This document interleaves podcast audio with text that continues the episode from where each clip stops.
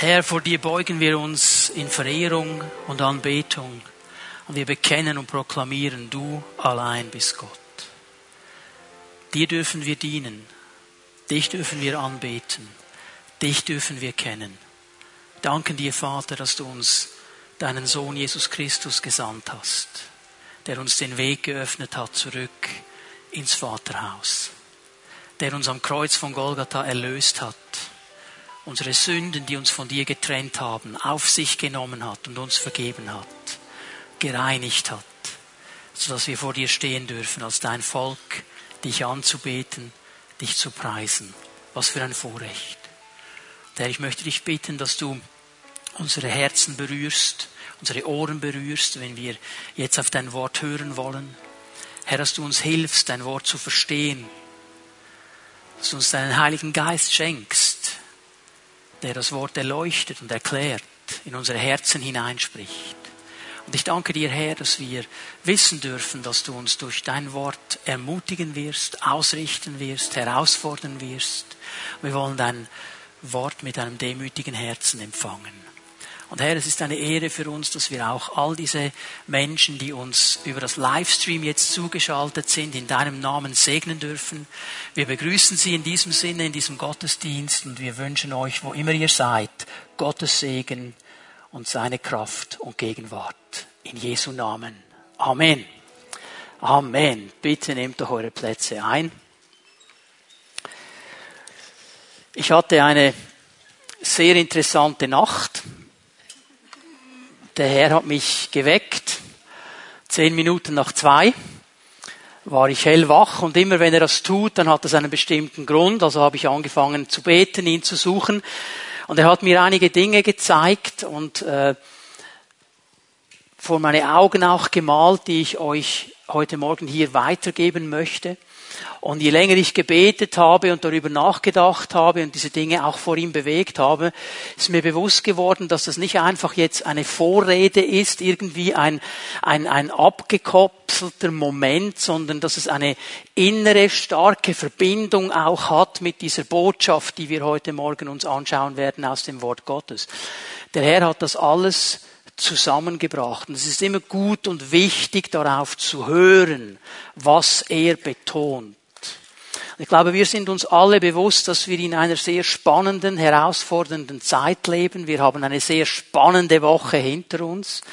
Da sind einige Dinge geschehen, die unser Umfeld, unseren ganzen Kontinent erschüttert haben. Der Aus Austritt Großbritanniens aus der Europäischen Union hat sehr viel erschüttert, sehr viele Fragen aufgebracht, sehr viele Unsicherheiten. Und für mich ist das nur ein Teil in einer langen Reihe, die schon lange begonnen hat, über dieses Europa zu kommen. Ein der ganz großen Dinge ist dieser ganze Flüchtlingsstrom, der im letzten Jahr eingesetzt hat. Und wir müssen hier feststellen, Europa weiß nicht, wie es umgehen soll mit diesen Menschen, die eine Not haben, die auf der Flucht sind. Irgendwann Irgendwann äh, hat es keinen Platz mehr. Irgendwann kann man nicht einfach immer nur noch öffnen. Wenn man diesen Gedanken aber kommuniziert, ist man sofort ein Rassist. Denn wir alle möchten ja helfen. Und ich merke eine ganz, ganz große Unsicherheit und ein eine Angst auch, nicht zu wissen, wie man mit diesen Dingen umgeht. Und jetzt haben wir einiges gehört, was geschehen wird, wenn dann Großbritannien nicht mehr in Europa sein wird. Es ist so viel Unsicherheit. Ich habe den Eindruck, alles wird erschüttert. Ich habe gestern in der Tagesschau gesehen, wie diese Außenminister der vier wichtigsten Staaten der EU da miteinander über ein Feld marschiert sind. Und du hattest wirklich den Eindruck, nur schon wenn du dieses Bild siehst, die wissen nicht, was sie mit der Situation anfangen müssen. Die sind völlig überfordert, wissen nicht, nicht, wie es weitergeht. Und es sind doch diese Leute, die eigentlich als Leiter jetzt vorangehen sollen. Und wir leben mittendrin. Und obwohl die Schweiz nicht Teil ist der Europäischen Union, wir sind ja nicht Mitgliedsstaat, sind wir trotzdem mittendrin. Es wurde mir wieder so bewusst heute Nacht, der Herr hat mir das auch gezeigt. Euro, die Schweiz ist die Mitte Europas, es ist das Herz Europas. Und obwohl wir nicht dabei sind in dieser Union, spielen wir eine ganz, ganz wichtige Rolle. Und es ist wichtig, dass wir das verstehen, auch als Gemeinde verstehen, wie wir mit diesen Dingen umgehen können, wie wir mit diesen Unsicherheiten, mit diesen Horrorszenarien, die jetzt überall skizziert werden, richtig umgehen können. Und ich bin mir bewusst, dass dieses Thema ja sehr interessant ist. Du kannst auch sehr viele Bücher lesen über Endzeit und dann kommen die Spezialisten und die legen dann ganz genau aus, was jetzt das kleine Horn beim großen Horn im dritten Viech, das Daniel sieht, genau bedeutet und können das ganz genau auch auslegen und so weiter. Da möchte ich gar nicht hingehen. Ich möchte diese beiden Dinge betonen, die mir der Herr auch aufs Herz gelegt hat heute Nacht, die im Neuen Testament glasklar sind. Und die sind glasklar. Dass der Herr nämlich sagt, wenn diese Erschütterungen kommen, wenn diese Umschichtungen geschehen, wenn alles drunter und drüber geht, dann sagt er seinen Jüngern, seid wachsam. Seid bereit. Seid wachsam. Achtet auf das, was geschieht. Er sagt nicht, interpretiert es. Achtet darauf. Seid wachsam darüber. Gleicht es ab mit dem Wort Gottes. Was sehen wir da drin? Was geschieht? Und er sagt noch etwas Wichtiges und hab keine Angst. Mein Volk muss keine Angst haben. Denn diese Dinge müssen geschehen. Sie müssen geschehen. Und er sagt nur eine Sache. Und wenn es geschieht, schaut nach oben. Schaut zu mir. Von da werde ich kommen, euch abzuholen. Und holt eure Sicherheit aus mir Holt eure Stabilität aus mir. Lasst euch nicht einschüchtern. Lasst euch nicht bange machen. Seid wachsam. Die Spezialisten jetzt sagen, oh, jetzt sind wir in der Endzeit, der Endzeit, der Endzeit, der Endzeit. Weißt du was? Jesus hat gesagt, niemand kennt die Zeit, niemand kennt die Stunde. Aber eines ist klar, ich komme wie ein Dieb in der Nacht. Was ist das Problem beim Dieb in der Nacht? Der ruft nicht vorher an, ich komme dann. Und wenn du nicht wachsam bist, dann erwischt er dich. Das ist genau der Punkt. Wir sollen wachsam sein. Und ich habe gesehen, wie wir als Schweiz mitten in diesem Europa drin sind und hier eine wichtige Rolle einnehmen sollen, dass mitten in diesen Umschichtungen, mitten in diesen Umstürzen, in diesen Bewegungen habe ich die Schweiz gesehen als stabilen Faktor mittendrin hat wie Stabilität gebracht, war einfach der stabile Punkt. Ich habe dieses Bild so gesehen, alles hat sich bewegt rundherum und die Schweiz war einfach stabil da, die war stabil da. Und ich hatte so den Eindruck, dass der Herr sagt, und diese Stabilität, die kommt nicht daraus, dass ihr Schweizer seid. Die Stabilität kommt aus dem Glaubensfundament. Und ich bin mir bewusst, dass wir in der Schweiz Jahr für Jahr mehr und mehr abtragen von unserem Glaubensfundament. Und manchmal vergessen wir, dass aber immer noch sehr viel da ist von diesen Werten des christlichen Abendlandes. Nicht mehr so viel wie vor 20, 30, 40 Jahren, aber es ist doch noch viel davon da. Und dieses Glaubensfundament wird uns eine Stabilität bringen. Denn nur auf diesem Fundament können wir stehen, auf keinem anderen. Und wir als Gemeinde haben hier einen ganz wichtigen Auftrag. Wenn wir nämlich als einzelne Nachfolger Jesu in dieser Stabilität gegründet sind, gegründet in ihm, gegründet in seinem Wort, gegründet in dem, was er uns zu sagen hat, dann werden die Gemeinden stark sein. Und wenn die Gemeinden stark sind, wird es einen Einfluss haben auf unsere Gesellschaft. Wir sind das Licht der Welt. Wir sind das Salz der Erde. Das ist eine Aussage von Jesus, die er so proklamiert. Ich weiß, wir verkaufen uns so gerne unter Preis und haben das Gefühl, wir haben ja nichts zu machen, wir haben nichts zu sagen. Wir sind einfach so irgendwo noch der Löli im Umzug. Das stimmt nicht. Das ist geistlich gesehen falsch. Wir haben etwas zu geben. Und ich möchte uns ermutigen, in diesen Zeiten festzuhalten an diesem Fundament, festzuhalten an dieser Stabilität, festzuhalten einmal am Wort Gottes, wo wir immer wieder den Wegweiser sehen, festzuhalten, und das wurde mir so bewusst heute Nacht, aber auch an der Gemeinschaft untereinander, an der Familie, dass wir miteinander als Familie vorwärts gehen, einander stützen, einander ermutigen, miteinander diese diesen Weg nehmen. Und da, wo ich schwach bin, da, wo ich eine Schlagseite habe, da kann der Bruder und die Schwester neben mir Stabilität geben. Und ich kann ihr oder ihm Stabilität geben, wo er schwach ist. Und gemeinsam in dieser Einheit des Geistes werden wir vorwärts gehen. Der Herr möchte uns stabil machen für solche Zeiten. Wir haben etwas zu geben in unserem Land und für diese Welt weil der Herr uns erlöst hat. Und wir sollen diese Stabilität aufbauen. Als ich so darüber nachdachte, Familie zu sein. Da kam mir ein Beispiel für Stabilität in den Sinn. Ich habe ein SMS bekommen diese Woche. Und zwar wurde ich unterrichtet darüber, dass ein Paar in unserer Familie ein ganz geniales Jubiläum feiern wird. Nächste Woche. Wir haben einen Bruder und eine Schwester in unserer Familie und die feiern nächste Woche ihre diamantene Hochzeit. 60 Jahre. 60 Jahre. Es ist Trudi und Daniel Weiß seit 60 Jahren miteinander und dem Herrn unterwegs der Herr in ihrer Mitte. Weißt du, ich habe ein bisschen gerechnet, habe ich herausgefunden, ja, Trudi und Daniel, die waren schon acht Jahre verheiratet, als ich auf die Welt kam haben die schon ganz viele Erfahrungen gemacht und da kam ich erst. Und ich habe das Gefühl, ich habe schon einiges gesehen. Und sie sind stabil geblieben.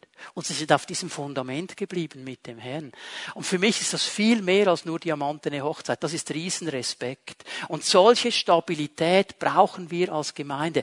Trudi und Daniel sind für mich ein riesengroßes Vorbild. Denn eines weiß ich. Und das wissen alle, die schon ein bisschen länger verheiratet sind. Es ist nicht immer nur Zuckerschlecken. Auch wenn ich die beste Frau der Welt habe und sie den besten Mann. Es ist nicht Zuckerschlecken. Es gibt Kämpfe, es gibt Ups und es gibt Downs und es gibt Herausforderungen. Aber wenn der Herr in der Mitte die Stabilität ist, können wir bestehen.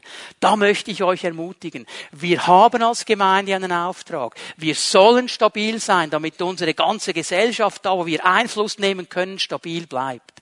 Und es hat damit zu tun, mit diesem Thema, das ich euch heute Morgen noch einmal auslegen möchte habe vor zwei Wochen darüber gesprochen, dass die Bibel sehr viel zu sagen hat über das Geben, über Großzügigkeit. Über 2000 Mal in der Bibel wird über dieses Thema gesprochen, weil Gott weiß, wie wichtig dieses Thema ist und weil er immer davon ausgeht, dass ein Lebensstil des Gebens, dass Großzügigkeit eigentlich die Essenz der christlichen Nachfolge ist, weil er selber großzügig ist weil er selber ein Geber ist und weil er uns als sein Volk dazu aufgerufen hat, so zu werden, wie er ist. Er ist das große Vorbild.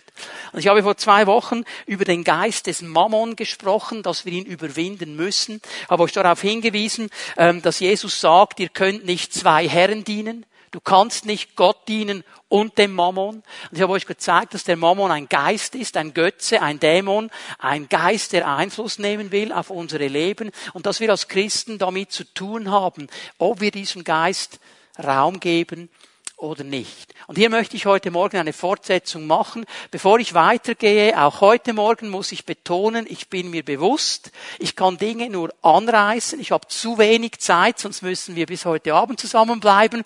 Aber ich weiß, einige von euch wollen dann noch etwas anderes machen heute Nachmittag. Darum weise ich noch einmal hin auf den Tisch im Foyer. Darf ich die Bücher noch einmal sehen?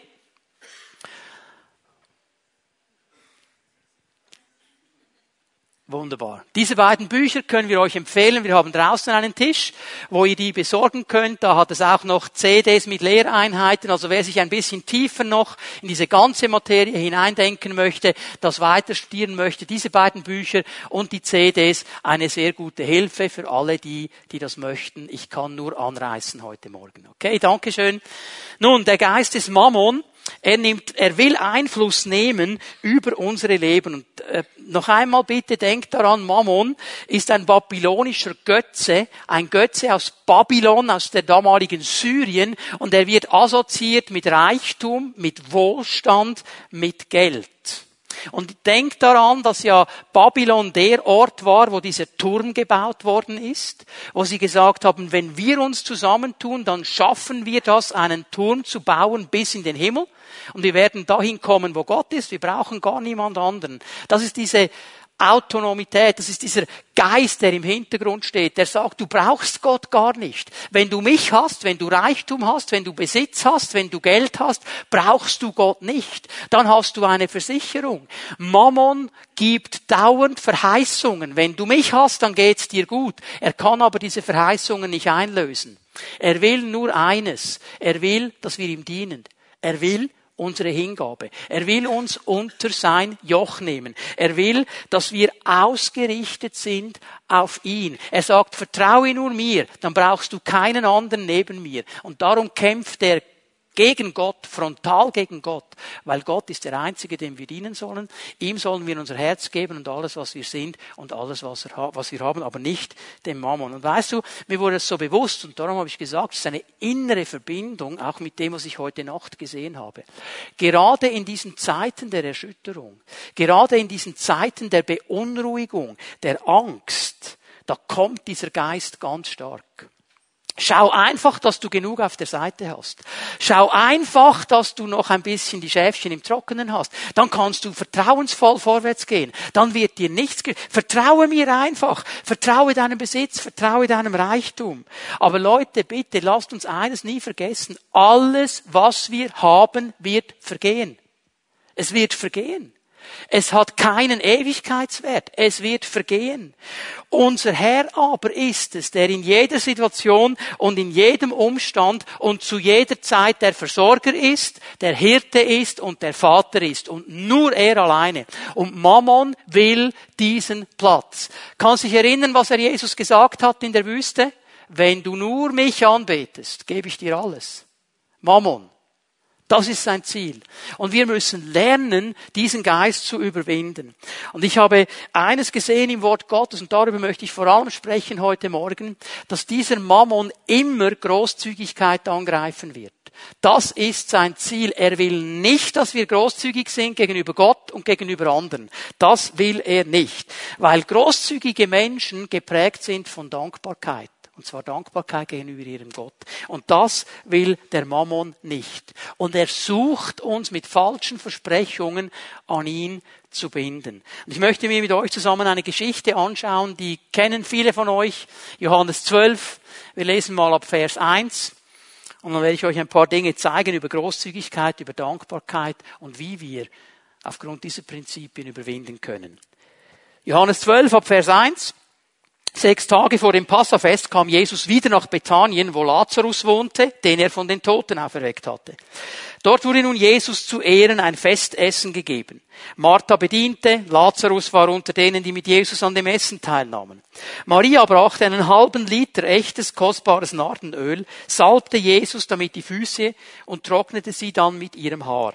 Der Duft des Öls erfüllte das ganze Haus. Empört sagte Judas Iskariot, der Jünger, der Jesus später verriet, warum hat man dieses Öl nicht verkauft? Man hätte 300 Denare dafür bekommen und das Geld den Armen geben können.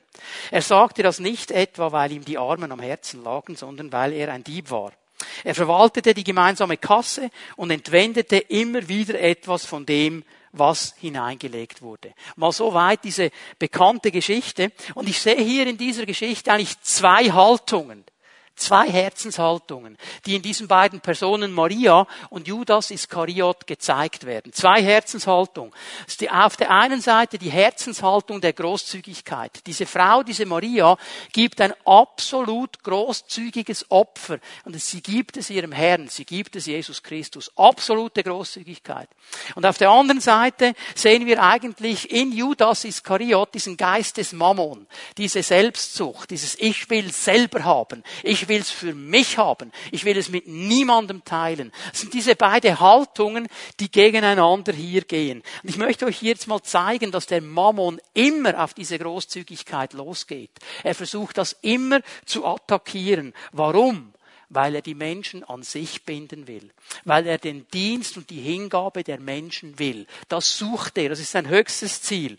Und diese beiden Haltungen hier, Maria ein Herz der Hingabe an Gott. Sie gibt sich Gott hin. Und darum ist sie großzügig. Darum ist sie dankbar, weil sie verstanden hat, wer er ist. Auf der anderen Seite dann eben dieser Judas, der sein Herz dem Mammon hingegeben hat.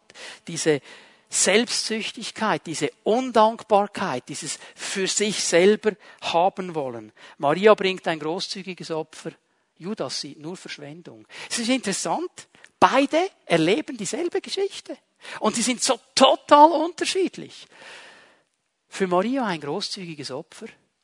Für Judas eine totale Verschwendung. Die Bibel sagt, dass dieses Nardenöl, dieser halben Liter Nardenöl, den Maria ausgegossen hat über Jesus, der hatte einen äh, Wert von 300 Denar. 300 Denar war ein Jahreseinkommen eines Arbeiters. Also jetzt stell dir mal vor, du nimmst dein ganzes Jahreseinkommen, was du im Jahr verdienst, du kaufst damit ein Parfümöl, nimmst dieses Parfümöl und gießt es über die Füße einer Person aus und trocknest dann noch mit deinen Haaren seine Füße. Das ist hier geschehen. So, ich habe mich mal ein bisschen schlau gemacht. Ähm, die Zahl, die ich bekommen habe, die aktuellste, sagt, das durchschnittliche Jahreseinkommen in der Schweiz, durchschnittlich, ist 59.000 Franken durchschnittlich. Wenn wir mal bei dieser Zahl bleiben, können wir sagen, also die Maria, die hat da über die Füße von Jesus so in etwa einen guten Mittelklassewagen ausgegossen. Den bekommst du etwa für 59.000. Andere denken jetzt an andere Dinge, aber einfach, dass wir ein Bild haben und das gießt sie einfach aus. Und das ist dann verschüttet, das ist weg. Das kannst du nachher nicht mehr einsetzen. Das war auf den Füßen von Jesus und dann hat sie es noch weggemacht mit ihren Haaren. Das war völlig weg. Und jetzt sehen wir dieses Opfer und auf der anderen Seite kommt Judas und regt sich völlig auf. Der ist durchgedreht, der war im roten Bereich, der hat sich völlig enerviert ab dieser Maria. Und weißt du, was ich mir gedacht habe? Der hatte gar keinen Grund, sich aufzuregen, es war ja nicht sein Geld. Das war ja gar nicht sein Geld. Hat ja nicht ihm gehört. Wieso regt der Mann sich so auf? Und weißt du, auf den ersten Blick erscheint uns dieser Einwand ja so geistlich. Ja, wir könnten das verkaufen und dann könnten wir es den Armen geben. Weißt du, was ich herausfinde? Dieses Argument höre ich immer und immer wieder. Wir sollten als Gemeinde viel mehr den Armen geben. Wir sollten nicht solche Dinge, wir sollten es den Armen geben. Und dann sage ich diesen Leuten ganz liebevoll, ich habe eine gute Idee. Du gehst dieses Jahr nicht in die Familienferien und spendest das Geld für die Armen. Ja, wieso ich? Wieso? Wir gehen so gerne geistlich mit dem Geld der anderen um. Gott ist daran interessiert, wie wir mit unserem Geld umgehen geistlich. Und dieser Mann hier, der war gar nicht geistlich. Überhaupt nicht. Das war ein Vorwand. Er wollte sich bereichern. Weil die Bibel nämlich sagt, er hatte die Kasse und er hat geklaut aus dieser Kasse. Und ich meine, ihm ging es doch nicht darum, dass die Armen etwas bekommen. Er wollte sich selber bereichern. Der hat gewusst, wenn diese 59.000 in der Kasse sind, da kann ich mich mal ein bisschen bereichern. Dann werde ich selber etwas bekommen. Das war seine einzige Motivation. Das ging doch dem nicht um die Armen. Das ging ihm um sich selber. Er wollte für sich selber schauen. Und weißt du, ich erlebe immer wieder, viele Menschen wollen Jesus nachfolgen. Aber ihr Ziel ist eigentlich, was ist drin für mich? Was bekomme ich, wenn ich Jesus nachfolge? Was liegt drin für mich? Was für einen Segen gibt es da für mich? Was bringt mir Jesus? Ich nenne das mal so, es ist Nachfolge mit dem Ziel der Lebensoptimierung. Ich folge dem schon nach, wenn es mir dann besser geht. Und ich muss dir sagen, wenn das deine Motivation ist, du hast eine völlig falsche Ausrichtung. Und du hast nicht verstanden, um was es geht. Nachfolge hat nichts zu tun mit Lebensoptimierung. Nachfolge hat zu tun mit Hingabe. Es hat zu tun damit, dass ich verstanden habe, dass ich ein sündiger Mensch bin und nie nur einen Hauch der Chance hätte, mit Gott zusammen zu sein. Und nur weil Jesus Christus am Kreuz von Golgatha meine Sünden auf sich geladen hat und für mich gestorben ist, hat er mir einen Weg freigemacht. Und ich gebe mich ihm hin aus Dankbarkeit. Ich sage nicht, was durchgeht. Er sagt, was durchgeht. Wenn ich nur das Gefühl habe, es muss eine Lebensoptimierung drin sein, so nach dem Motto, ich habe ja schon ein gutes Leben und Jesus jetzt noch der Schlagrahmen und das sie drauf. Habe ich nicht verstanden, um was es geht. Und ich sage dir, wenn das deine Ausrichtung ist, du wirst enttäuscht werden, wirst frustriert sein. Jesus ist nicht da, um dich zu bedienen. Er ist nicht da, um mich zu bedienen. Wir sind hier, um ihm zu dienen. Das ist ein ganz großer Unterschied. Judas wollte diese Optimierung. Judas hatte Ideen, wie es sein sollte. Judas träumte davon, wie dieser Messias dann sein Reich baut und er ein großer Typ in diesem Reich sein wird. Daran ist er dann zerbrochen. Daran ist dieser Mann zerbrochen. Und jetzt schau mal, was der macht. Hey, wir sind ja schockiert. Also ich weiß nicht, ob du dich geachtet hast. Vielleicht achtest du dich dann ab nächsten Sonntag, wie das jetzt war, als der Opferkorb durchging heute Morgen. Hat dein Nachbar was reingelegt oder was rausgenommen? Ja, ich meine, wenn jetzt, ich weiß nicht, wie würdest du reagieren, wenn du plötzlich siehst, dein Nachbar greift da rein und nimmt was raus? Vielleicht wärst du einfach ganz still schockiert und würdest anfangen zu beten oder weiß ich was. Das ist ja eine Schweinerei, das ist eine Frechheit. Also bitte, also das ist ein Sakrileg sondergleichen. Der, der vergreift sich am Opferkorb. Er vergreift sich an der Opferkasse von Jesus. Er nimmt das Geld, das Gott gehört. Das ist ja empörend, das ist ja schlimm, oder? Seid ihr einig mit mir, das ist schlimm. Also wir sind empört, oder? Wir machen oft dasselbe. Wir machen oft genau das. Ich habe noch nie in den Opferkasten hineingelangt. Okay. Aber gibst du Gott, was Gott gehört? Gibst du ihm die Erstlingsgabe, den Zehnten? Was ist der Grund, dass Gott sagt, wer ihn nicht gibt, der ist ein Dieb, er bestiehlt mich, weil das gehört nämlich ihm. Da fängt es an. Und da sind einige von uns gar nicht viel besser als der Judas, auch wenn wir finden, es ist eine Riesenfrechheit. Aber hier beginnt der ganze Überwindungsschritt gegen den Mammon, dass wir Gott mal zuerst geben, was ihm gehört. Weil hier hat Judas schon mal angefangen. Der hat Gott beraubt. Er hat Gott beraubt. Aber jetzt kam mir eine interessante Frage. Jetzt. Wer hat Judas die Verantwortung über die Kasse gegeben? Wer, wer hat ihm die Verantwortung für die Kasse? Also seid ihr einig mit mir, dass Jesus der Chef war? Ja, ja, das war Jesus, oder? Aber Jesus hat doch gewusst, was in seinem Herzen ist. Jesus wusste doch, was das Problem ist, Jesus hat alles gewusst. Warum hat Jesus das getan?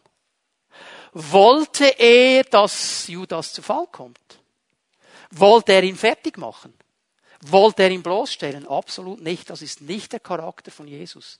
Weißt du, was er wollte? Ich sage dir, was er wollte.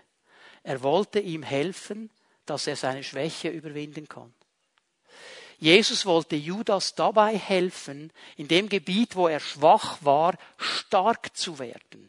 Er wollte ihn entwickeln, so wie er jeden von uns entwickeln will. Hey, dreh dich mal um zu deinem Nachbarn und sag ihm, Jesus möchte dich entwickeln.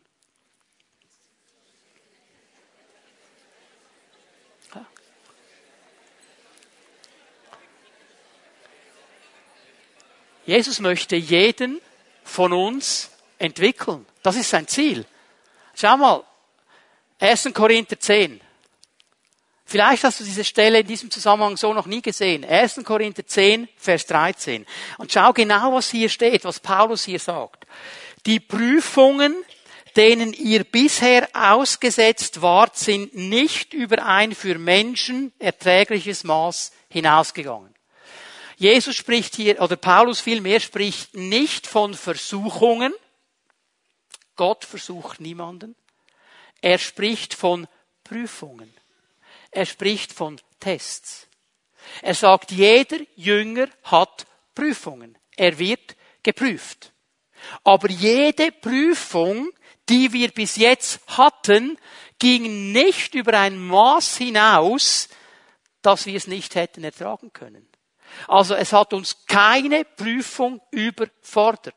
Nichts, was kam, hat uns überfordert. Vielleicht haben wir das Gefühl gehabt, es überfordere uns. Aber Gott sagt, das überfordert dich noch lange nicht, mein Lieber. Das kannst du gut tragen. Keine Prüfung. Gott gibt uns Prüfungen. Ich weiß, wir lieben Prüfungen nicht, aber Prüfungen helfen uns festzulegen, wo wir stehen. Nach einer Prüfung, wenn die Auswertung kommt, dann weißt du, wo du stehst. Das ist das Ziel hier. Und dann geht er weiter und sagt, Gott ist treu. Gott ist treu. Er wird euch auch in Zukunft in keine Prüfung geraten lassen, die eure Kraft übersteigt. Also jede Prüfung, die noch kommen wird in deiner Zukunft, wird deine Kraft nicht übersteigen. Sie wird nicht so sein, dass du zugrunde gehst, dass du zerbrechen wirst, dass du versagen wirst. Eigentlich sagt der Herr, du kannst all diese Prüfungen bestehen. Und genau dasselbe galt für Judas. Jesus wusste, wenn ich ihm die Kasse gebe, wird er in seiner Schwäche geprüft werden. Aber ich gebe ihm alles an die Hand, dass er bestehen kann. Wenn er euren Glauben auf die Probe stellt, wird er euch auch einen Weg zeigen, auf dem ihr die Probe bestehen könnt. Mit anderen Worten, er sagt dir, indem er dir Weisheit gibt, indem er dir Salbung gibt, indem er dir Kraft gibt, indem er dir Führung gibt, indem er dir Geschwister an die Seite stellt. Das ist der Weg. Geh auf diesen Weg. Und dann kannst du das überwinden. Und dann kannst du das klar machen. Also das war das Ziel, das er eigentlich mit Judas hatte. Aber hier ist mir eine Sache jetzt wichtig. Sünde ist immer eine bewusste Entscheidung. Wir entscheiden uns zur Sünde. Ich werde nicht gesündigt. Das ist meine Entscheidung. Jede Prüfung, jede Versuchung ist eine Wegscheide, wo ich mich entscheide, links oder rechts zu gehen. Das ist meine Entscheidung. Das ist meine. Und ich kann mich entscheiden, nachzugeben und nicht zu kämpfen. Ich kann mich entscheiden zu sagen, Herr, ich weiß nicht, wie es geht. Ich, es gab Situationen in meinem Leben, ich habe dem Herrn wirklich echt gesagt, Herr, ich habe das Gefühl, meine, meine Zehennägel rollen sich auf. Ich habe das Gefühl, ich werde grilliert. Es ist mir heiß am ganzen Körper. Ich weiß nicht, wie ich es machen soll, aber ich will nicht dahin. Ich will dadurch. Hilf mir. Und er kam immer. Das ist meine Entscheidung. Es wäre einfacher gewesen, für meine Zehennägel bekömmlicher und für meine Temperatur besser, wenn ich dahin gegangen wäre. Im Moment. Aber das Überwinden ist viel wichtiger. Verstehen wir? Judas wurde in solche Situationen hineingeführt und er ist offensichtlich nicht dahin gekommen, dass er überwunden hat. Er hat hier weitergemacht. Und wir müssen verstehen, dass der Herr den Ort unserer Schwäche zu einem Ort unseres Sieges machen will. Mit seiner Hilfe, mit seiner Kraft, mit se nicht aus uns, das schaffen wir nicht aus uns, aber mit seiner Kraft, mit seiner Hilfe. Ich möchte euch daran erinnern, wir gehen ganz schnell zu Lukas 16 dass Jesus ja der Einzige ist, der über Mammon spricht, viermal im Neuen Testament, einmal in der Bergpredigt und dann hier dreimal in diesem Gleichnis dieses Verwalters. Das, das die einzigen Male, wo der Mammon vorkommt. Und ich lese hier mal aus Lukas 16 die Verse 11 und 12. Wenn ihr also im Umgang mit dem unrechten Mammon nicht treu seid, wer wird euch dann das wahre Gut anvertrauen? So die Prüfung ist folgende. Bin ich treu im Umgang mit dem Mammon? Wenn ich treu bin, dann wird mir der Herr das wahre Gut anvertrauen. Was viel schöner, viel besser, viel stärker, viel gewaltiger ist als der Mammon. Wenn ich nicht treu bin, dann nicht. Vers 12 wenn ihr das nicht treu verwaltet, was euch doch gar nicht gehört, also den Zehnten, die Erstlingsgabe, wer wird euch dann euer wahres Eigentum geben? Das ist die Prüfung, die ich jeden Monat habe. Wenn mein Lohn kommt, die Erstlingsgabe zu nehmen und dem Herrn zu geben, weil ich sage, Herr, die gehört dir. Und dann zu wissen, ich werde ein Eigentum bekommen, das viel besser, viel stärker, viel gewaltiger ist. Ich werde euch dann nachher sagen, um was es da geht. Ich kann euch ja mal jetzt schon ein bisschen sagen, um was es geht. Wir werden alle geprüft und die Belohnung, die wir bekommen, ist das wahre Gut. Und das sind Schätze im Himmel. Und die Währung des Himmels ist nicht Dollar, nicht Euro, nicht Pfund und nicht Schweizer Franken. Es sind Seelen. Es sind Seelen. Weil alles, was wir hier haben, können wir nicht mitnehmen. Das Einzige, was mit nach oben kommt, sind Seelen. Ich werde dann nachher noch ein bisschen etwas dazu sagen. Maria, sie hatte dieses Herz der Großzügigkeit der Dankbarkeit und es fließt aus in diesem extrem großzügigen Opfer. Und bitte einfach mal so viel hier. Das hat sie nicht jeden Tag einmal gemacht. Das hat sie genau einmal gemacht in ihrem Leben. Einmal. War eine Sondersituation. Auf der anderen Seite haben wir Judas, der alles für sich wollte. Er wollte sein Reich bauen. Und Leute, er hat alles verloren. Alles. Alles. Seine Stellung, sein Amt, seinen Besitz, sein Leben. Er hat alles verloren. Wenn wir dem Mammon aufsitzen, werden wir verlieren, weil er nicht bestehen kann in Ewigkeitsdimensionen. Ich möchte euch in einem zweiten Punkt Schritte zu einem großzügigen Herzen zeigen. Wie kann ich lernen, großzügig zu sein? Wie können wir das lernen? Ich möchte eine Sache hier ganz klar machen, bitteschön. Es geht hier um Veränderung der Herzenshaltung. Und du kannst es vergessen, dass es irgendjemanden gibt, einen Mann oder eine Frau auf dieser Welt, die eine spezielle Salbung von Gott bekommen hat, die dann kommt oder der dann kommt und dir die Hände auflegt, ein Zwei-Minuten-Gebet spricht und du wirst nie mehr selbstsüchtig sein. Du wirst immer nur noch großzügig sein, kannst du vergessen. Veränderung des Herzens ist ein Prozess ist ein Prozess. Und der beginnt mit einem ersten Schritt, mit einer ersten Entscheidung und wird dann gefolgt von Schritt nach Schritt, nach Schritt, nach Schritt, nach Schritt, nach Schritt, nach Schritt. Ob du 20 Jahre, 30 Jahre, 40 Jahre, 50 Jahre mit Jesus bist, du hast immer zu kämpfen. Es sind immer Entscheidungen. Aber es beginnt mit einem ersten Schritt. Und das erste, was ich hier sehe bei Maria, ich nehme sie mal als Vorbild, ist Dankbarkeit. Dankbarkeit. Hast du dir mal überlegt, warum Maria so ein großzügiges Opfer bringt. Hast du Gedanken darüber gemacht? Wieso macht die Frau das? Johannes 11 ist ein Schlüssel. In Johannes 11, das Kapitel vorne dran, lesen wir davon, dass der Bruder von Maria, der Lazarus, krank geworden ist, ein guter Freund von Jesus. Jesus war viel in diesem Haus, kannte die beiden Schwestern, kannte Lazarus, nannte ihn einen Freund. Und dieser Lazarus wird todkrank. Und sie rufen Jesus und Jesus kommt nicht. Jesus kommt nicht. Jesus kommt nicht immer dann, wenn du rufst. Der kommt zum richtigen Zeitpunkt. Und er stirbt. Und Jesus kommt dann an, als der schon vier Tage im Grab war. Die Bibel sagt, er schon gestunken. Dann kam Jesus an. Und beide Schwestern waren frustriert. Beide waren frustriert. Beide, Maria und Martha, die hatten beide einen Frust und die verstanden nicht, was hier abgeht. Und sie erleben, wie Jesus hingeht und sagt, rollt den Stein weg. Ja, aber hey, Rabbi, Rabbi, der stinkt. Kein Problem, weg mit dem Stein. Wie er seine Hände erhebt, sagt, Vater, ich danke dir, dass du mich erhört hast. Lazarus, komm raus. Und Lazarus lebt wieder. Sie haben erlebt, wie der Bruder, den sie so geliebt haben, tot war und zu neuem Leben gekommen ist, wieder gelebt hat, wie Jesus hier den Tod überwunden hat. Und ich glaube, dass diese Situation die ganze Ausrichtung und die ganze Perspektive von Maria verändert hat. Sie hat Jesus immer geliebt. Aber jetzt hat sie etwas gesehen von seiner Kraft in die Ewigkeit hinein. Und das hat sie verändert. Und das war für mich auch der Ausfluss dann in diesem Opfer drin, dass sie aus Dankbarkeit alles für diesen Jesus gegeben hat. Aber weißt du, was das Interessante ist? Du kannst mal Epheser 2 aufschlagen. Ist uns bewusst, dass Paulus dasselbe sagt über Menschen, die mit Jesus leben, dass sie nämlich vom Tod ins Leben durchgedrungen sind. Dass Jesus sie aus dem Tod genommen hat in ein Leben hinein. Ich lese mal Epheser 2 ab Vers 4. Doch Gottes Erbarmen ist unbegreiflich groß. Wir waren aufgrund unserer Verfehlungen tot, aber er hat uns so sehr geliebt, dass er uns zusammen mit Christus lebendig gemacht hat. Ja, es ist nichts als Gnade, dass ihr gerettet seid. Zusammen mit Jesus Christus hat er uns vom Tod auferweckt und zusammen mit ihm hat er uns schon jetzt einen Platz in der himmlischen Welt gegeben, weil wir mit Jesus Christus verbunden sind. Hör mal, ich weiß nicht, wie es dir geht.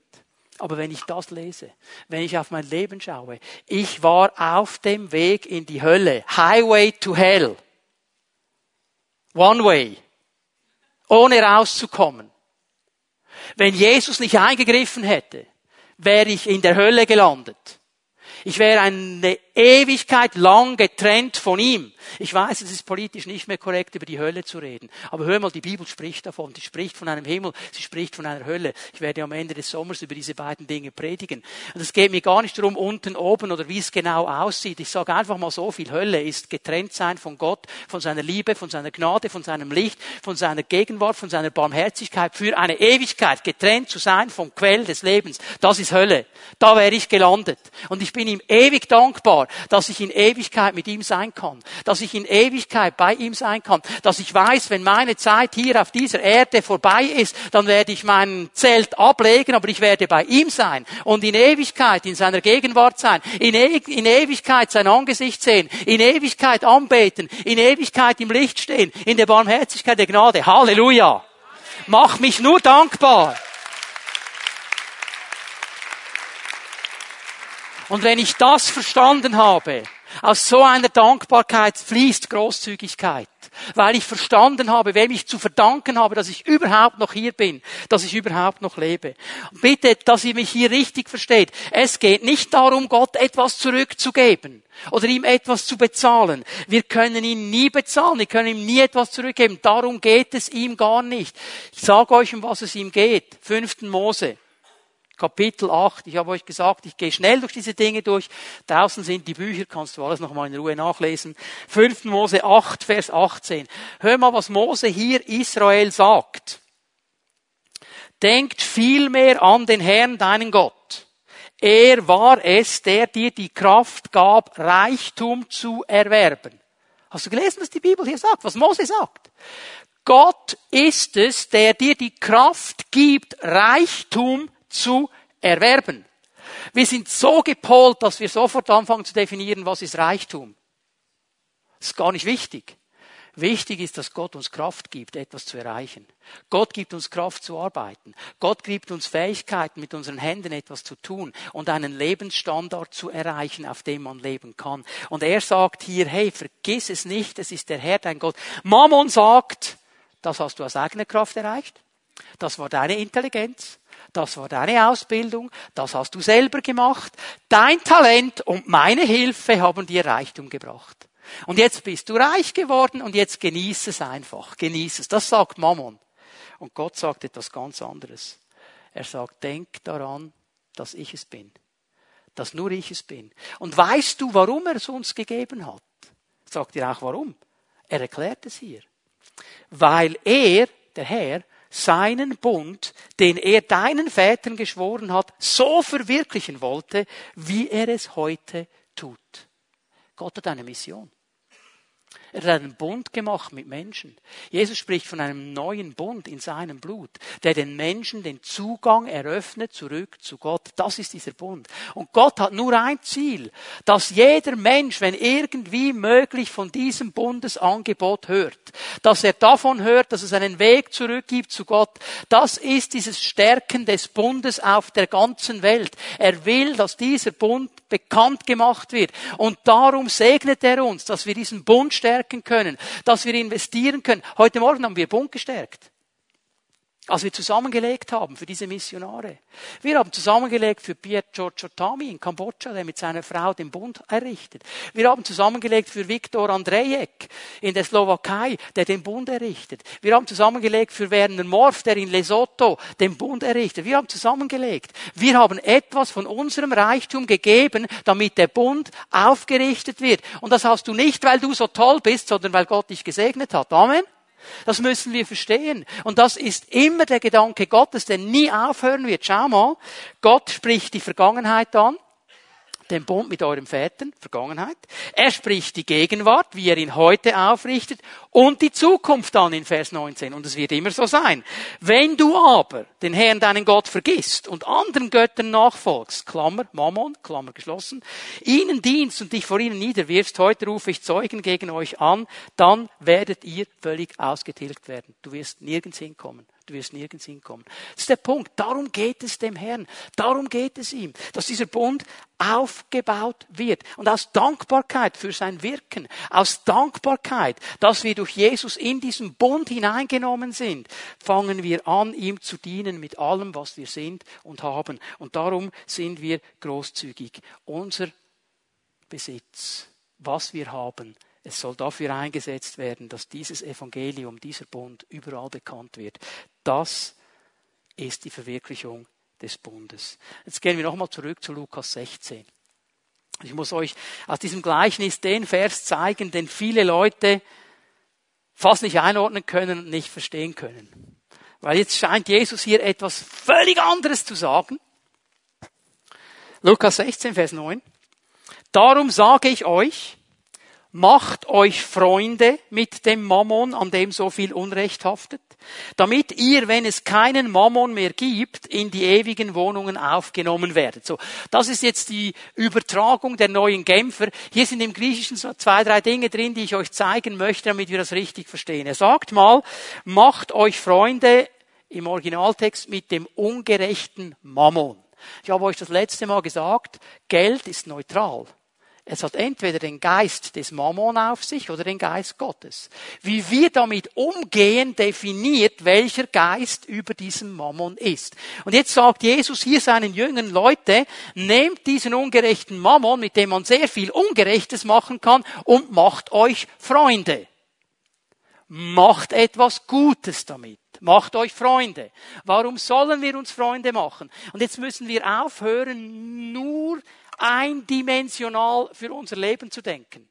Wir denken nämlich nur diesseits bezogen. Lukas 15, ein Kapitel weiter vorne, da haben wir auch eine Geschichte von einem Mann, der viel hatte, der seinem Vater gesagt hat, ich will das Erbe vorbeziehen. Und er hat sich auch Freunde gemacht, aber die waren nur Freunde, solange der Mammon da war. Nachher waren sie keine Freunde mehr. Also offensichtlich funktioniert das nicht so, wie wir denken. Ja, ich schmiere den ein bisschen und dann ist er mein Kumpel. So funktioniert es offensichtlich nicht. Was sieht Jesus? Und die Lösung ist im zweiten Teil, weil im Griechischen steht hier, macht euch Freunde mit dem ungerechten Mammon, damit sie euch in den ewigen Zelten willkommen heißen. Okay. Damit sie euch in den ewigen Zelten willkommen heißen. Also wir werden ja eine Wohnung bekommen von Jesus. Hat er gesagt, baue ich euch in der Ewigkeit. Und weißt du, was geschehen wird? Und das sind jetzt die Schätze im Himmel.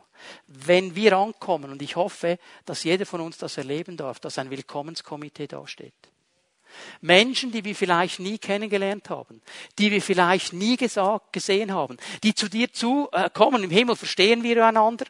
Vielleicht kommt ein Slowake, den du hier nicht verstehen würdest, im Himmel verstehst und sagt, weil du am 26. Juni 2016 etwas von deinem Reichtum in dieses Missionsopfer getan hast und der Lohn von Viktor Andrejek gezahlt worden ist, kam Viktor zu mir nach Hause und er hat mir das Evangelium erklärt und ich habe mich bekehrt und ließ mich taufen und ging in die Gemeinde und jetzt bin ich mit dir in der Ewigkeit und sage dir danke, dass du das gemacht hast und ich will ein Riesenwillkommenskomitee. Da bin ich ganz egoistisch. Also ich meine, ich freue mich schon auf Jesus vor allem, aber wenn ein Willkommens, wenn mein Leben Spuren hinterlassen kann, auch wenn ich diesen Mammon nehmen kann, den Gott mir gibt und Spuren hinterlassen kann, Geschwister, darum geht es. Darum geht es. Darum ist Gott dieses Thema wichtig. Und ein zweiter Schritt nach der Dankbarkeit ist dieses Vertrauen, diese Treue gegenüber Gott. Denkt daran, ich habe euch das letzte Mal gesagt, das Wort für Vertrauen und Treue ist dasselbe Wort im Griechischen. Vertrauen und Treue gehen immer zusammen. Und wenn ich hineinschaue ins Wort Gottes, mach das ganz schnell, mach gut Notizen, sehe ich drei Ebenen des Gebens. Es gibt drei Ebenen des Gebens. Okay? Die erste Ebene, wo alles beginnt, das ist das, was Jesus ja erwähnt hier in diesem Gleichnis, ist die Erstlingsgabe, ist der Zehnte. Es ist das, was Gott gehört und ich gebe es ihm. Das gehört ihm.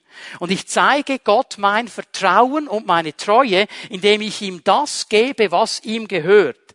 Und indem ich das tue, vertraue ich ihm auch, dass wenn ich die Erstlingsgabe gebe, der ganze Rest gesegnet ist.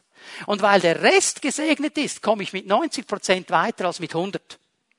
Das ist menschlich gesehen nicht logisch, aber in der Ökonomie Gottes absolut logisch. Da beginnt es. Das zweite, was ich sehe, ist diese ganze Ebene des Gebens allgemein, des Opfergebens. Und hier möchte ich es mal so definieren, äh, es ist wie das Säen eines Samens. Gott sagt, säe und du wirst ernten. Also hier Opfer, ich sähe einen Samen, was wir heute Morgen gemacht haben, säen eines Samens und dann wird eine Ernte kommen. Dann sehe ich eine dritte Ebene, eine dritte Dimension und da haben wir schon ein bisschen etwas gehört darüber heute Morgen, außerordentliche Opfer. außerordentliche Opfer. Etwas Außerordentliches, etwas Spezielles. Und das hat immer zu tun, und das ist der dritte Schritt jetzt, wenn ich großzügig werden will, mit einer Offenheit für Gottes Führung. Mit einer Offenheit für das punktuelle Reden Gottes in eine Situation hinein. Interessant ist ja, wenn Gott über Opfer spricht und über außerordentliche Opfer, nennt er uns nie einen Betrag. Er sagt nie wie viel. Er sagt, du bist Verwalter. Sei ein Mensch, der gibt, du bist Verwalter. Mach mit mir aus, was du gibst. 1. Korinther 16, Vers 1, eine interessante Stelle. Sagt Paulus den Korinthern und Leute, wenn ihr zusammenkommt am Sonntag, dann legt ein Opfer zusammen und jeder soll geben, je nachdem, wie er gedeihen hat. Je nachdem, was er kann. Mach das mit mir aus. Du bist der Verwalter, okay? Nach seinen Möglichkeiten. Gibt keine Definition. Also hier sind wir darauf angewiesen, als Verwalter punktuell zu hören, was Gott sagt, wie er handeln will. Jetzt möchte ich euch ein paar Beispiele für außerordentliche Opfer zeigen. Und ich sage schon mal bei allen zusammen, das sind einmalige Situationen. Das haben die nicht jeden Tag gemacht. Ich gebe euch die Bibelstellen. 1. Korinther 22, Vers 14. Hier geht es um David, König David. Der wollte ja diesen Tempel bauen für Gott und hat auf die Seite gelegt für diesen Tempel. Und Gott hat gesagt, nein, du wirst ihn nicht bauen. Dein Sohn wird ihn bauen. Und jetzt kommt dieser König David und gibt aus seinem Privatvermögen ein absolut megamäßiges Opfer. Also Leute haben das versucht zusammenzurechnen und die Beträge gehen auseinander, das sind Millionenbeträge die er gegeben hat für ein Haus, das er selber nie sehen wird. Er wusste, ich werde es nicht sehen. Und er hat es gegeben aus seinem Privatbesitz. Das hat er aber nur einmal gemacht. Ich weiß nicht, ob er nachher bankrott war, aber er hat es nur einmal gemacht. Nur einmal. König Salomo. 2. Chronika 1, Vers 6. Als diese ganze Geschichte mit der Weisheit lief, hat er aus Dankbarkeit dem Herrn ein Opfer gebracht. Tausend Bullen. Also nicht Polizisten. Stiere, ja? hat er geopfert. Tausend. Tausend. Nicht einer. Einer hätte gereicht für ein Dankopfer. Tausend an einem Tag. Das hat er nicht jeden Tag gemacht. Wenn er das jeden Tag gemacht hätte, gäbe es keine Stiere mehr in Israel. Verstehen wir? Das war außer, Gott hat ihm einen Impuls gegeben, er hat es gemacht. Und jetzt zeige ich euch die Person, die am meisten gegeben hat. Mehr als Salomo, mehr als David. Lukas 21, Vers 2. Jesus hatte einen Lieblingsort im Tempel. Achtet mal darauf, wenn ihr lest, dass Jesus im Tempel war und gelehrt hat, er hatte einen Lieblingsort. Er war immer vis-à-vis -vis des Opferkastens. Das war sein Lieblingsort. Da war er. Und jetzt ist er da und da kommt eine Witwe, eine arme Witwe, und sie wirft zwei Kupfermünzen ins Opfer. Zwei Kupfermünzen. Und Jesus sagt zu seinen jungen Jungs, schaut mal, sie hat mehr gegeben als alle anderen. Mehr. Zwei Kupfermünzen. Kupfermünze war die kleinste Währung, die es damals gab, war der hundertste Teil eines Denars. Ein Denar war ein Tageslohn. Das hat sie eingelegt. Das ist ja nichts. 40 Rappen, weiß ich was? Nichts. Und Jesus sagt, sie hat mehr gegeben als alle anderen zusammen. Warum? Sie hat es nicht aus ihrem Überfluss gegeben. Verstehen wir, es geht dem Herrn nicht um einen Betrag. Du kannst nicht klotzen mit einem Riesenbetrag. Es geht um dieses punktuelle Reden Gottes. Offensichtlich hat diese Witwe gehört, gibt diese zwei Kupfermünzen sie hat es getan aus Dankbarkeit und Großzügigkeit. Verstehen wir? Es geht nicht um den Betrag. Es geht um die Bereitschaft meines Herzens zu hören, was Gott sagt und das dann außerordentlich zu tun. Auch sie hat das nicht jeden Tag gemacht. Das sind außerordentliche Opfer. Ich zeige euch noch ein außerordentliches Opfer. 1. Mose 22, Abraham, der bereit war, seinen Sohn zu opfern. Gott war bereit, seinen Sohn zu opfern. Außerordentliches Opfer. Braucht es nur einmal. Hat für alle Ewigkeiten gereicht.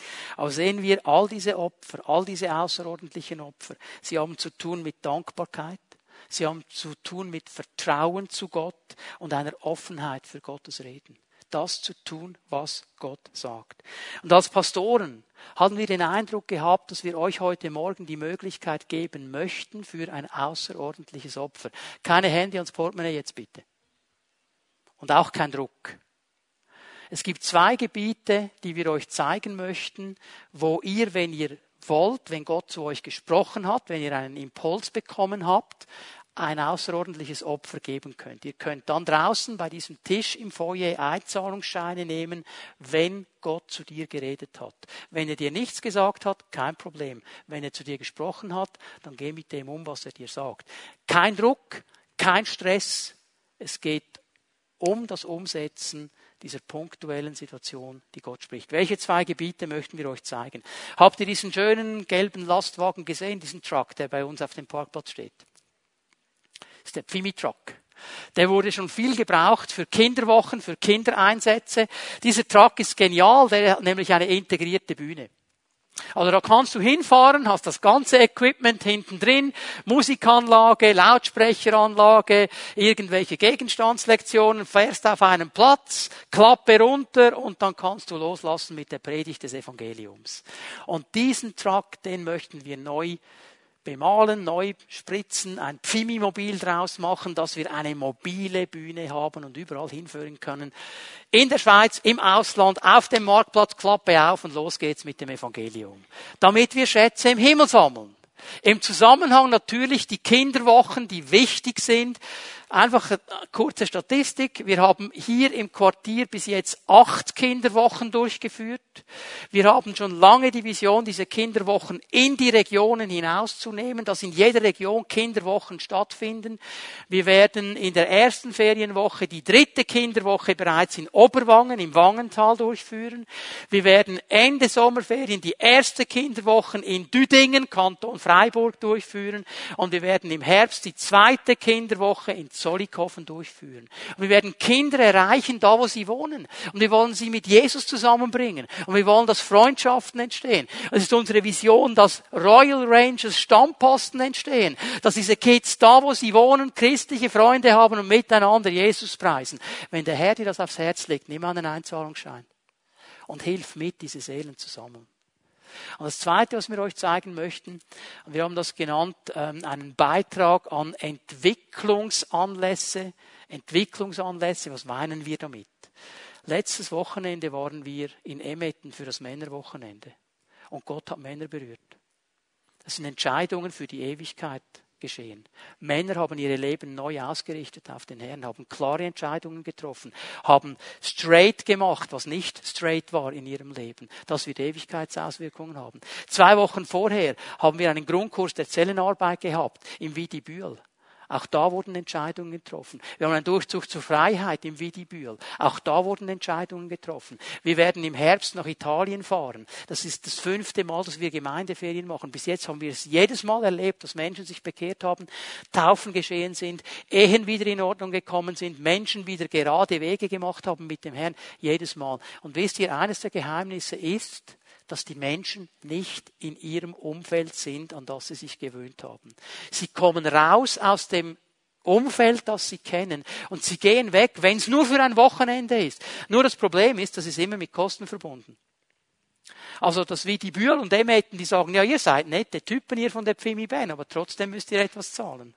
Und es gibt immer wieder Menschen, die können diesen Betrag nicht aufbringen. Sie können ihn nicht ganz aufbringen, es fehlt ihnen etwas. Und wenn wir als Pastoren wissen, es gibt ein Konto, wo Menschen, die vielleicht sagen, hey, ich habe, ich kann für drei bezahlen, kein Problem. Ich kann vielleicht selber nicht mitgehen, aber ich will Menschen freisetzen, die das nicht können. Und wenn wir wissen, wir haben diesen Betrag, dann können wir in jeder Situation abklären, sagen, hey, was, du kannst nicht alles zahlen. Wie viel kannst du zahlen? 80 Prozent. Okay, 20 Prozent sind übernommen, sind gesponsert. Und es geschehen Entscheidungen für die Zukunft. Ich möchte euch einfach einladen, hör auf den Herrn.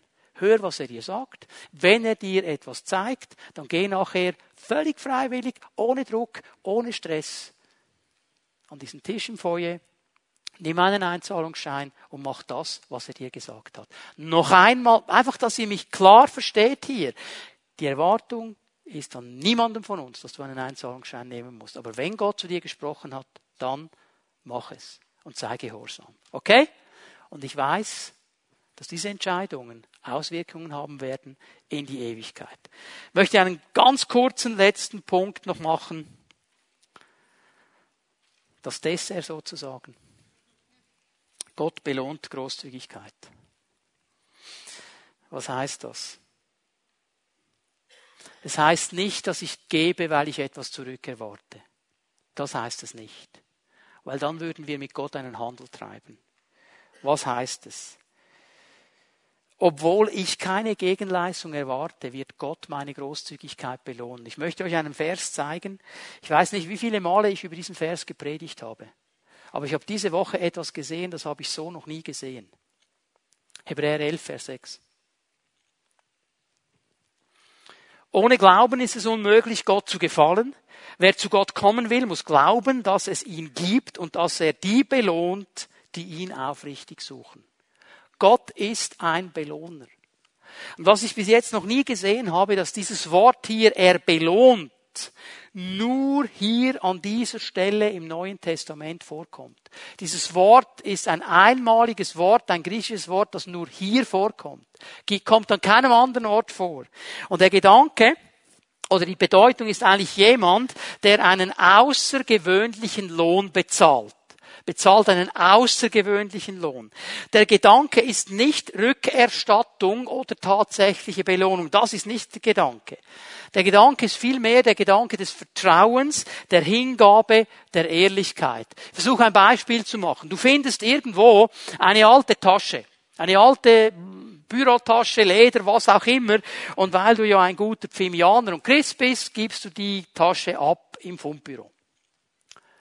Einige Wochen später ruft dich jemand an, sagt, hey, können wir uns treffen? Ich bin der Mann, dem diese Tasche gehört, möchte Sie gerne treffen. Du triffst dich mit ihm in der Stadt, er kommt, sagt, ich gebe Ihnen 500 Franken als Finderlohn. Will ich Ihnen geben für diese Tasche? Und du sagst, ja, aber hallo, diese Tasche hat vielleicht 50 Franken wert. Und ich habe reingeschaut, es war ja nichts drin. Wieso geben Sie mir 500 Franken? Hör mir bitte gut zu. Er gibt dir die 500 Franken nicht, weil du das zurückgegeben hast, weil für ihn hatte diese Tasche einen ideellen Wert, den du nicht aufwiegen kannst. Er gibt dir diese 500 Franken, weil du ehrlich warst und deine Herzenshaltung in Ordnung war. Nicht, weil du etwas erwartet hast, sondern weil Ehrlichkeit und Hingabe da waren. Und das ist der Gedanke hier. Wisst ihr, wir alle werden gerne gesegnet. Ist doch so, oder? Ja, hallo? Ja, ja, also keine, keine Trickfrage. Also ich werde gerne gesegnet, oder? Aber weißt du was? Mir aufgegangen ist diese Woche. Ein Segen ist immer vergänglich. Wenn ich krank bin und zum Herrn gehe sage, Herr, berühre mich und er berührt mich und heilt mich, bekomme ich einen Segen. Der wird vergehen. Weil in der Ewigkeit brauche ich den nicht. In der Ewigkeit gibt es keine Krankheit wenn ich eine finanzielle Not habe, Versorgung brauche und ich bitte den Herrn um Versorgung und er gibt mir diese Versorgung, dann werde ich gesegnet. Aber das brauche ich im Himmel nicht. Weil im Himmel habe ich ihn. Brauche ich nichts mehr anderes. Wenn ich Befreiung brauche in einem Gebiet meines Lebens, ich bitte darum und Gott segnet mich und setzt mich frei. Im Himmel brauche ich das nicht mehr. Das ist immer nur zeitlich und wir sind alle so hinter dem Segen her, dass wir die Belohnung vergessen. Weil die Belohnung ist ewig weil die Belohnung nämlich im Zusammenhang steht mit der Gegenwart Gottes und einem Leben in seiner Gegenwart. Und das ist nicht vergänglich. Und ich kann hier auf dieser Erde lernen, in dieser Gegenwart, in dieser Belohnung zu leben. Und ich werde sie in der Fülle sehen und in der ganzen Kraft sehen, in Ewigkeit, von Ewigkeit zu Ewigkeit, wenn ich vor ihm stehe und mit den Leuten, die ich mitnehmen konnte, durch Großzügigkeit, durch Dankbarkeit, ihn anbete in Ewigkeit. Das ist diese Belohnung. Gott ist dann viel mehr interessiert, als einfach nur zu segnen. Er segnet gerne, aber er möchte Belohnung ausschütten in unser Leben. Er möchte uns segnen. Das ist etwas Ewiges. Und das fällt mir auf bei dieser Maria. Matthäus 26 lesen wir noch schnell miteinander. Auch Matthäus spricht über diese Situation da mit dieser Salbung. Warum macht ihr es der Frau so schwer? sagt er zu ihnen. Sie hat ein gutes Werk an mir getan. Arme wird es bei euch geben immer. Mich aber habt ihr nicht mehr lange bei euch. Indem sie dieses Salböl über mich gegossen hat, hat sie meinen Körper im Voraus für mein Begräbnis gesalbt. Ich sage euch, und jetzt kommt die ewige Belohnung, schau mal. Überall in der Welt, wo man das Evangelium verkünden wird, wird man sich auch an sie erinnern und von dem reden, was sie getan hat. Diese Geschichte steht im ewigen Wort Gottes, das nie vergehen wird. Was diese, und ich gehe davon aus, Maria wusste gar nicht, was sie macht. Sie, sie hat einfach diesen Impuls, salbe Jesus. Sie wusste nicht, was sie macht. Die Dimension von dem, was sie gemacht hat, wusste sie nicht. Aber sie war einfach gehorsam. Und die Bibel sagt, in Ewigkeit, weil es Evangelium ist, wird man davon reden. Und weißt du, was ich überzeugt bin davon? Die wird ein Riesenwillkommenskomitee gehabt haben. Die war ja, die ist ja schon oben, oder? Die hat ein Riesenwillkommenskomitee gehabt und wird es immer vergrößert haben. Warum? Glauben kommt aus dem Hören des Wortes Gottes. Aufgrund dieser Geschichte, die gepredigt wird auf der ganzen Welt, werden sich Menschen bekehren auf der ganzen Welt. Und es geht immer zurück auf die Großzügigkeit und die Dankbarkeit der Maria. Das ist mal eine Belohnung. Das ist eine ewige Belohnung. Und sie wusste das nicht. Also im, im, Judentum wurde der Leichnam mit aromatischem Salböl übergossen, um den Geruch der Verwesung zu unterdrücken. Das war der Punkt, oder? Aber das konnte man mit Jesus nicht mehr machen, weil er wurde ja am Vorabend des Sabbats gekreuzigt. Und da musste alles ganz schnell gehen. Und das große Problem der Frauen war ja, wer wird den Stein wegtun, damit wir ihn salben können? Maria hat das alles schon gemacht. Das hat sie nicht gewusst. Sie war einfach nur gehorsam. Und weißt du die Frage, die der Herr uns stellt, was machen wir mit dem Segen, den er uns gegeben hat? Sind wir großzügige Menschen? Sind wir dankbare Menschen? Haben wir den Mammon überwunden und sagen, Herr, hier sind wir, um dein Bund zu bauen? Wie entscheiden wir uns?